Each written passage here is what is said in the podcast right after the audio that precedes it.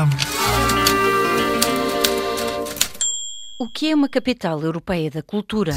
Liga à Cultura. Ora, é uma iniciativa da União Europeia. O objetivo é promover uma cidade da Europa no espaço de um ano, durante a qual a cidade tem a possibilidade de mostrar a sua vida e propostas culturais, como teatro, música, dança, cinema e muitas outras manifestações. Assim, pessoas de várias nacionalidades podem visitar e assistir ao que de melhor se faz em cada lugar.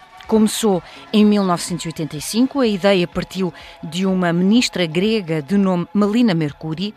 Já muitas cidades foram capitais europeias da cultura. Em Portugal, por exemplo, Lisboa foi em 1994, o Porto em 2001 e a cidade de Guimarães em 2012. Guimarães, a capital europeia da cultura.